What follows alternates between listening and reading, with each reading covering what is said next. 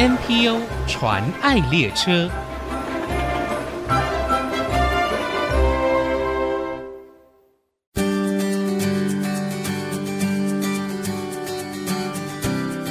听众朋友，大家好，我是王淑荣，欢迎收听 NPO 传爱列车。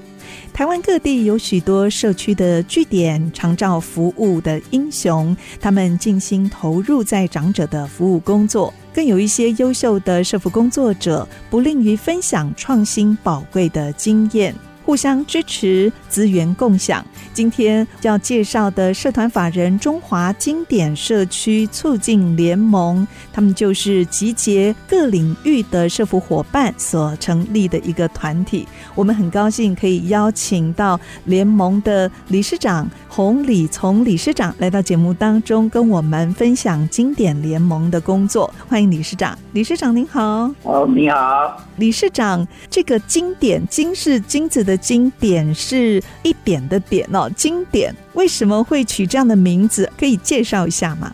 好，经典这个名字啊，其实就是要将这个社区照顾关怀据点的点啊，然后大家都是要肯定这个据点在社会这个公益上面推动老人福利上面的一个肯定啊，所以加一个金。哦很有价值，对对对对。针对于社区关怀老人的据点，是不是？是的，我们全台湾的关怀据点就集合这个力量，组成这个社团，一个联盟。是我们政府在民国九十四年对于高龄社会的未来的发展啊，已经订定了这个关怀据点这个服务的项目。嗯，那从九十四年起，陆陆续续发展到今天。嗯，那台湾现在的关怀据点已经有将近四千七百个关怀据点。哇，有四千多个关怀据点哦。是的，我知道经典之所以成立，也跟卫福部社家属的一项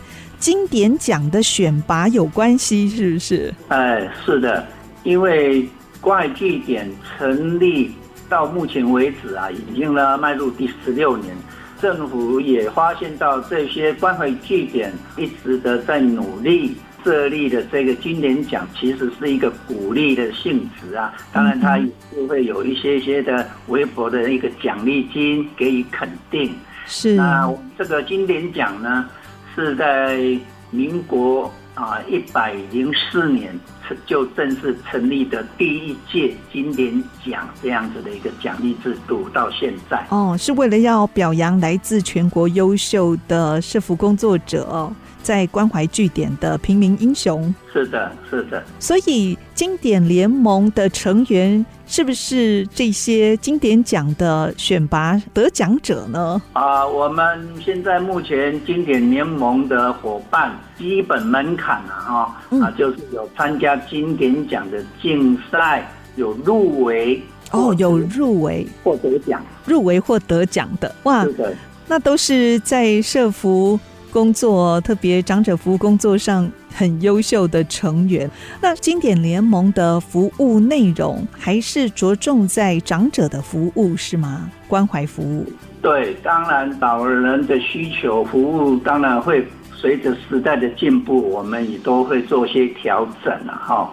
那我想服务的技巧势必是一定要去变更。那比如说现在疫情，我们要如何去？做另外一种不一样的服务，让长者能够更安心，然后可以得到我们的一个服务，能够让他健康快乐。啊，不会造成他很大的那个压力或者忧郁等等。的确哦，在不同情境还有环境的冲击之下，可能在服务上都有些调整。特别之前疫情风暴之下哦，很多社区的关怀据点啦，还有长青学院呐，还有照顾失智或轻度失能长辈的日间中心都暂停服务了。哇，这个很多家庭真的都不知道该怎么办，所以。经典联盟是不是也提出了一些创新的服务方向啊？有的，我们也透过我们视讯的这个方面的这些科技的这个技巧，哦、然后来转化成在据点上面跟长者之间的连接，然后是。然后讲疫情造成这个社会的冲击是很大。那老人呢，因为据点已经是他们第二个家，这个疫情一停止啊，对他的个人或者他的家庭成员，都是一个很大很大的困扰。所以我们在鼓励这些。据点跟长者之间的连结呢，我们就一个口号，就是停课不停学。哦，这个以为是在国中小学的口号。哦，不是不是，我想这个应用科技的产品啊，嗯，然后跟老人家做个连结哦，这个疫情真的是一个很大很大的一种。啊，服务的关键哈，我们用这个方法哈，真的是解决很多的一些困扰的问题。嗯，就是科技服务，对不对？我看到你们也提倡说，可以有 LINE 的群组在社交平台上哦，可以互相关怀鼓励。是的，因为关怀地点哦，我个人的主张啊哦，嗯，很多关怀据点哦，很多的老人家当做它只是一个吃饭的饭堂，哦，但是。我非常坚持要将据点不是饭堂，变成据点是一个学堂，对，因为活到老学到老，是。对，所以据点扮演的功能啊，它有教育的功能啊，有很多社会的一些推动的事项，包括政府的一些福利政策啊，或者是现代时事的一些趋势发展啊，是。所以据点用一个学堂的角度来经营啊。可以增长这些长者的知识啊，哈、嗯，啊，也可以改变他很多的观念啊。对，据点是学堂。对，您刚才说不是饭堂，的确哦，有一些服务据点就变成长者的共餐服务，但如果失去了教育的意义。那真的是非常可惜，特别可以利用这个据点的平台，可以传递出一些正能量，带领这些长者哦，在这个据点当中也有一些成长跟学习。哎，那是不是也可以跟我们分享一下？我知道您在一百零五年，在您的领导之下呢，也开办经典充电站，这个是一个实物的工作坊哦。那是不是可以跟我们分享当初您推动的一个理念呢？好的，其实因为我们都是一群无给职的志愿服务者了哈，哦，那也都是很基层的这些小老百姓。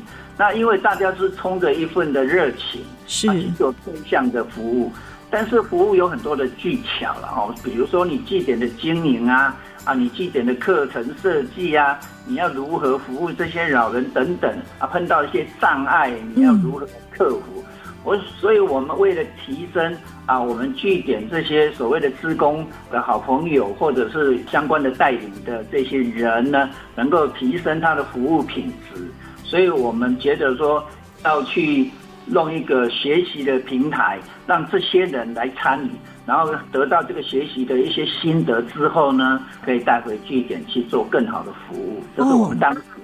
会设想的这个主要的原因在这里是，所以这个经典充电站十五工作坊是邀集全国据点的伙伴们，可以在这里彼此交流成长，是不是？是的，是的，我们都非常鼓励啊，因为据点跟台湾那么多的据点，比较可惜的是因为碍于经费跟场地啊，哈，所以没有办法收纳更多的人，但是我们都会分享啊，也会到各地去做一些经验的一种。教学分享是，所以每一次这个工作坊一开办呢，就是吸引很多的伙伴们一起来这边充电学习哦，都是爆满的。那我知道你们另外呢，在一百零七年也创办了第一届的全国据点高峰论坛。这个论坛的主要目的是什么呢？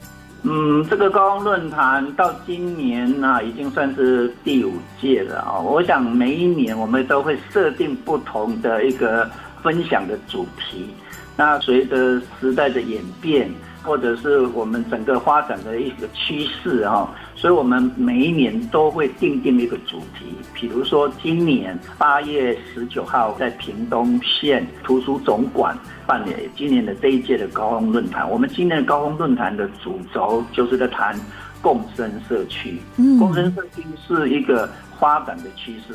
这个也是我们政府这个高龄社会政策白皮书去年九月修订的这个版本哈，这是我们今年还要做分享的主题。哎，那你们还有一个非常有意思的名字哦，叫做母鸡交流培训，它是有什么样特别的含义呢？嗯，母鸡交流培训最主要就是训练啊各区的一些啊领导干部啊。那我想这些干部担任的一些工作职责也都比较大。那我就希望这些人嘛，我们把他凝聚在一起以后，我们我们给他安排一系列的比较进阶性的课程，嗯，啊，让他们这些人呢啊学好了以后，就回到各个区块。找一些各个的据点去做一个分享传承，哦，这个主要是这样子的一个意义。对，就是先培育母鸡，然后回去带小鸡，有传承的目的。好，那谈到这里，我们先休息一下，待会儿我们继续再请中华经典社区促进联盟洪礼从理事长来跟我们继续分享联盟的工作。马上回来。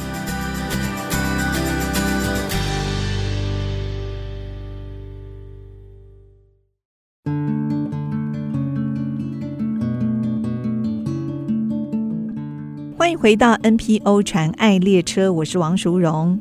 二零一五年，卫福部社家属为了表扬来自全国优秀的平民英雄在各个社区关怀据点的服务，于是，在二零一五年开办了经典奖的选拔。而入围得奖的团队伙伴成员，他们组成了经典奖联盟，作为彼此在服务工作上成长和交流的一个空间，就是我们今天所介绍的中华经典社区促进联盟。那继续，我想请教现任理事长洪礼从理事长。我知道联盟的服务工作不单单是靠一个单位，你们也集结了很多的伙伴们，比方知名的红道基金会、老人联盟、感恩基金会、扬生基金会、信义等等哦，这些非营利组织，那是不是也可以跟我们介绍一下过去在服务工作上有哪些重要的伙伴？我想刚刚你说到的这几个单位啊。都是长期跟你们一起合作的，对，是给我们很大很大的支持啊，包括经济啊，哦，一些资源等等的支持哦，这个我们是 真的是非常感谢啊，嗯。当然，我们还有一些默默啊无名的一些英雄哦，是在幕幕后给我们很大的支持啊。还有，当然各县市政府也发现到我们这个经典联盟的可爱啊，所以 他们也很乐意。啊，跟我们做一种结合，然后，所以我们结合了民间啊，以及公部门啊这样子的一个互动，希望我们能够将这个经典联盟要发展的业务，能够造福更多的关怀据点。要感谢很多单位了。我看到你们每一年几乎都跟公部门有一些合作案，那今年或者是未来，在公部门有哪一些服务的规划呢？因为我们也今年年二月底才改选我们这个理监事会哈，是。那今年我是将我们这个联盟的理监事呢，啊，我们分布在全台各地的一个县市，几乎都有我们的伙伴，嗯，将这些伙伴呢。列为各县市政府跟我们经典联盟互动的一个窗口。Oh. 那这些里监事伙伴呢，啊，可以去了解说当地可能关于据点啊有某一方面的需求，他们可能在某一方面的不足，他可以转告我联盟。我们联盟呢就会做一个集体的一一些考量，然后再跟一些单位。然后来哎，来请教，或者是来做一个连结，然后来弥补这些县市的单位的。啊，需求的不足啊，我想这是我们目前在做这个工作，嗯、这也是联盟很重要的角色。那联盟这么长的时间，联盟在各地哦协助推动国家老人福利相关的政策哦，提升社会大众对社区照顾关怀据点的认同跟参与。我相信在推动的过程当中呢，一定也观察到特别的社会现象是值得大家关注的。那是不是也可以跟我们分享这一块呢？嗯，据点其实是这个整个高龄社会的生活上哦，变成是一个不可缺的一个一个地方，然后，嗯，所以我们关怀据点扮演的那个重要性，就是说可以将这些长者的家庭或者与这个社会啊，如何做一种连结，比如说啊，我们做这样子长者给提供的就是类似让这些长者的家庭的成员呢，啊，能够有喘息的空间，然后这些长者呢有碰到一些障碍的时候，家庭无法提供，可能他会寻求我们据点做的一些支持。所以，我们据点扮演的功能哦，啊，移公移私，我们坦白讲哦，这个高龄社会据点是真的是一个不可缺的一个社会的一个重要的服务的单位了。然后目前是这样子。嗯，但是我们也发现到，在高龄社会下，也出现了另外一个契机，就是高龄人力的再运用。那这个是不是联盟未来投注的一个方向呢？嗯，这个我们势必一定要非常的努力啊！哈，因为现在台湾是一个很奇特的现象哈。我们现在台湾，比如说民国四十五年次出生的，去年就正式踏入高龄的人，嗯，但是这些初老新老人呢，对于关爱据点的认可度，说实在话有距离哈，因为他们觉得自己好像不属于那一群，是吗？据我的了解啦，哈，这一批新的老人呢，那他们不愿意踏入到据点来做一种参与互动哦。其实有一个最大的一个原因，就是他不希望他被认定他是老人哦，因为对，因为最近这一批初老的人呢，他的经济条件啊，或者是他的教育文化层次也算比较高，嗯，而且体能也还很好，对不对？对，然后体能体力上面也都算是不错。所以他要加入这个关爱据点哦，其实对他来讲是心理上的障碍啦。嗯。但是政府现在这个政策白皮书去年九月修订了哦，其实是有一个大方向哦。嗯。这个方向就是要如何来提倡哦，这些初老，希望他们能够将他的生命经验啊，或者是专业的领域呢，然后来创造他的。最优质的第三人生啊！我想这是我们能够鼓励他，因为据点哦，如果他们来参与哦，我相信这个据点的那种啊年龄大概可以活化了哦。因为据点现在的老人的凋零程度也算蛮严重的。是是。嗯，啊，这批老人未必未必不会老，以后还对还是会老。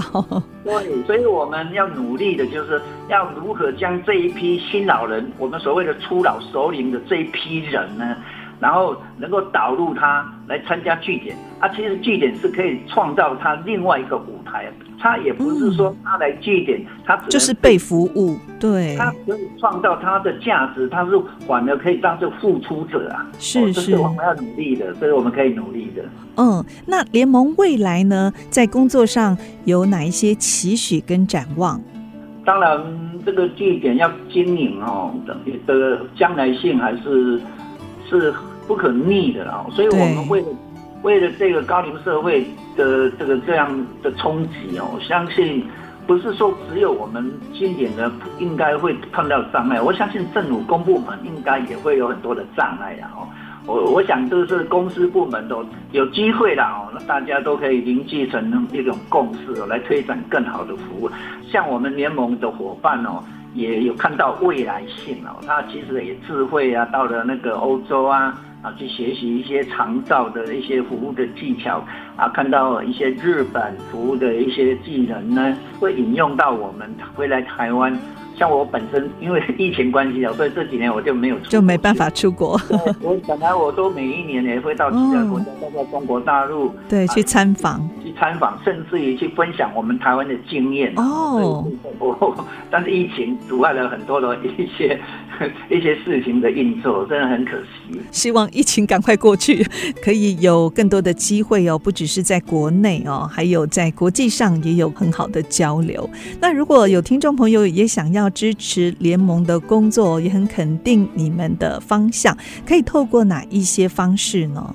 哦，我非常感谢很多各界的人士对我们经典联盟的发展的一个关注的事情啊！哦，因为我们目前我们经典联盟其实我们都是一群无给职的职工的背景在支持这样的会。当然，我们卫福部有给我们一些的支持，但是这个是在专业人力上面的一些资助了。是，我们需求应该也不少了。是，但是单靠我们我们自己的人人力还是有限啊。啊，有热情，有热心，想要对高龄社会啊能够有一点点支持啊，也给我们一些鼓励。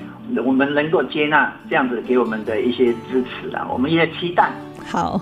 其实有句话说：“德不孤，必有邻。”经典联盟呢，在不断精进的服务过程当中，也吸引许多有相同理念跟服务热忱的社福伙伴们，一起走在社区长者关怀的服务工作当中哦。也欢迎听众朋友可以上经典联盟的网站，更多了解他们的工作，也给予最大的支持。今天非常谢谢社团法人中华经典社区促进联盟洪礼从理事长。来到节目当中，跟我们分享联盟的工作，谢谢理事长。好，感谢给我们这个机会，也希望大家能支持我们，向台湾的高龄社会来迈进，做一个最好的服务。好，谢谢。